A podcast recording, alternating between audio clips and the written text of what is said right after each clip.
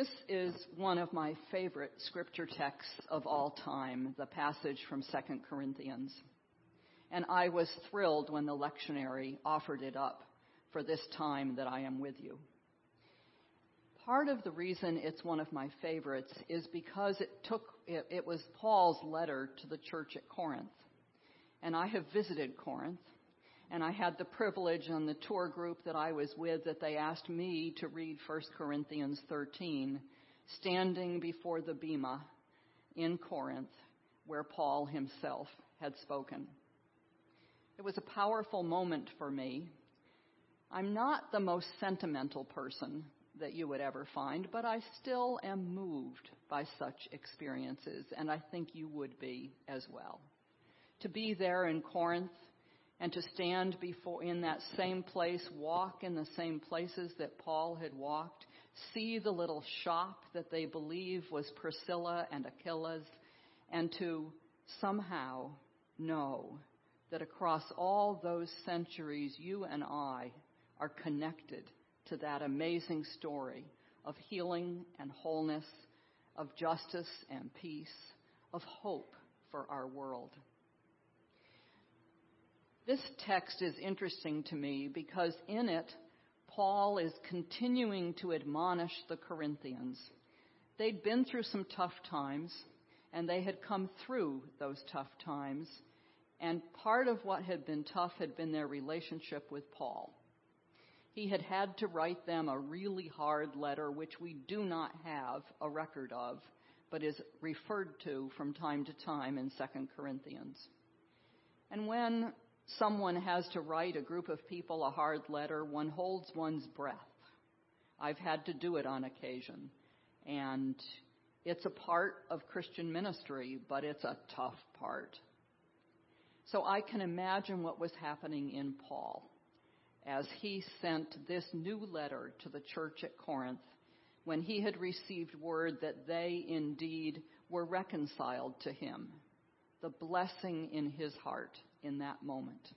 And his sending this letter with those who worked with him. When we come to chapter 8, we come to a reminder to the Corinthians that they had made a commitment the year before, a pledge, if you will, to help the poor Christians of Jerusalem.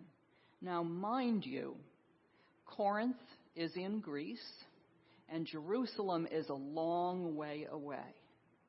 One doesn't fly there in those centuries. One walks. It is a long way.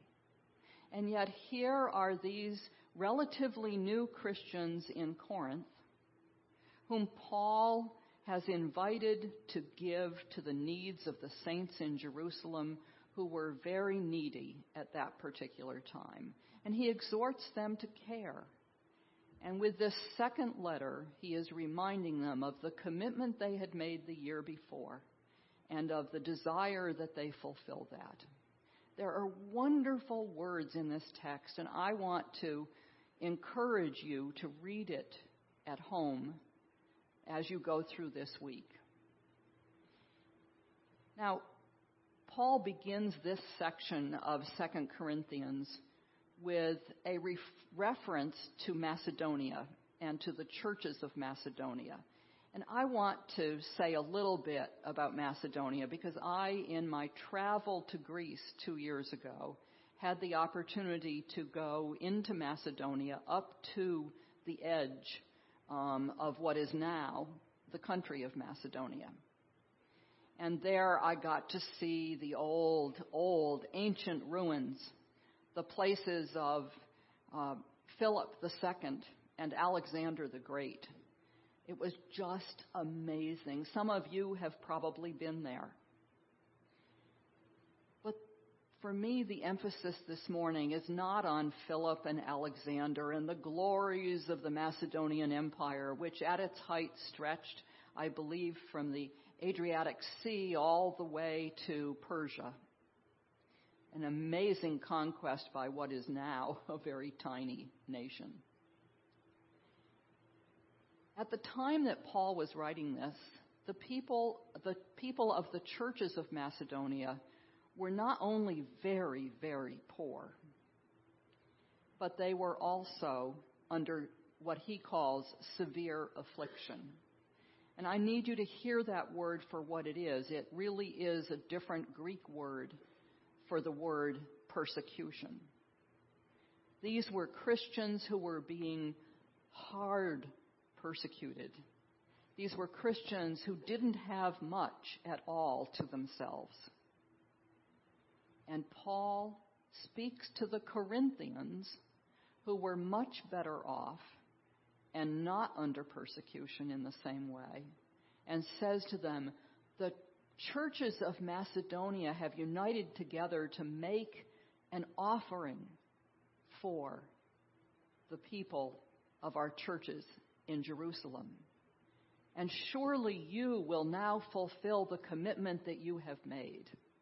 And he speaks of how their eagerness is an important part of their gift. That they aren't just giving it out of duty, but they're giving it out of an eagerness to be one with the Christians of Jerusalem.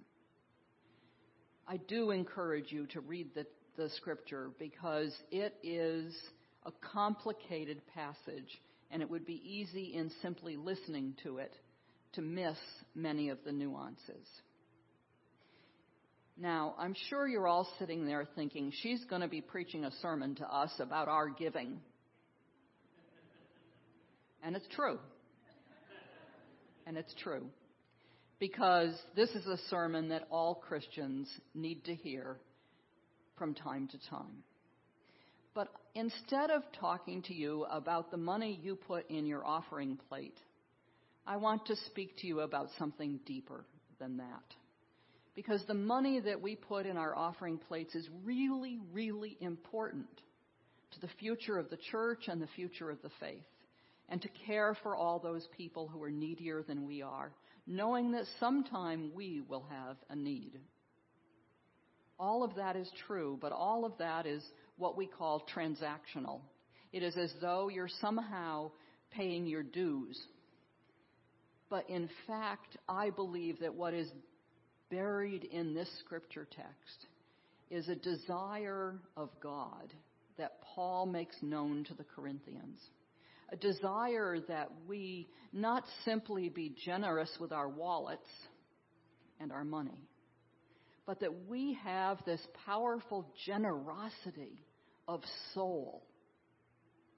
That we are so transformed by the love and grace of God, by the peace and ministry of Jesus Christ, by the power of the Holy Spirit, that we are so transformed that in the very soul of our beings, we are generous.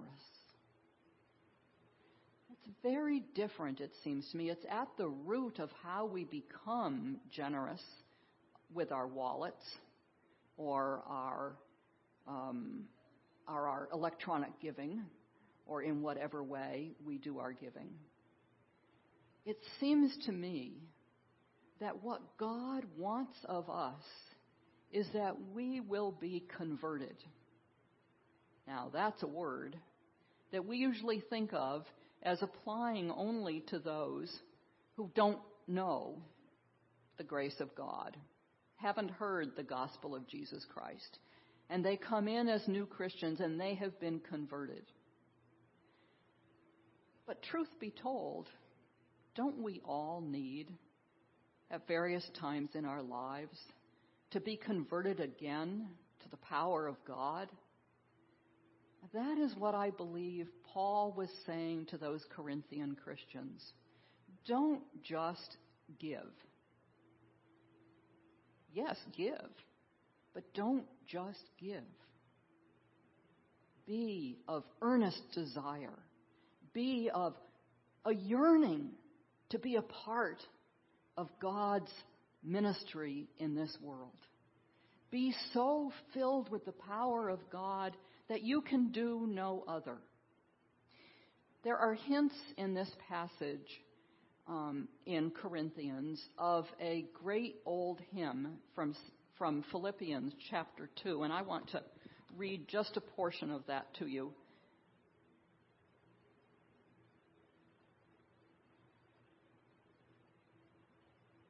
In this great hymn, it's the first record of an ancient hymn of the Christian church.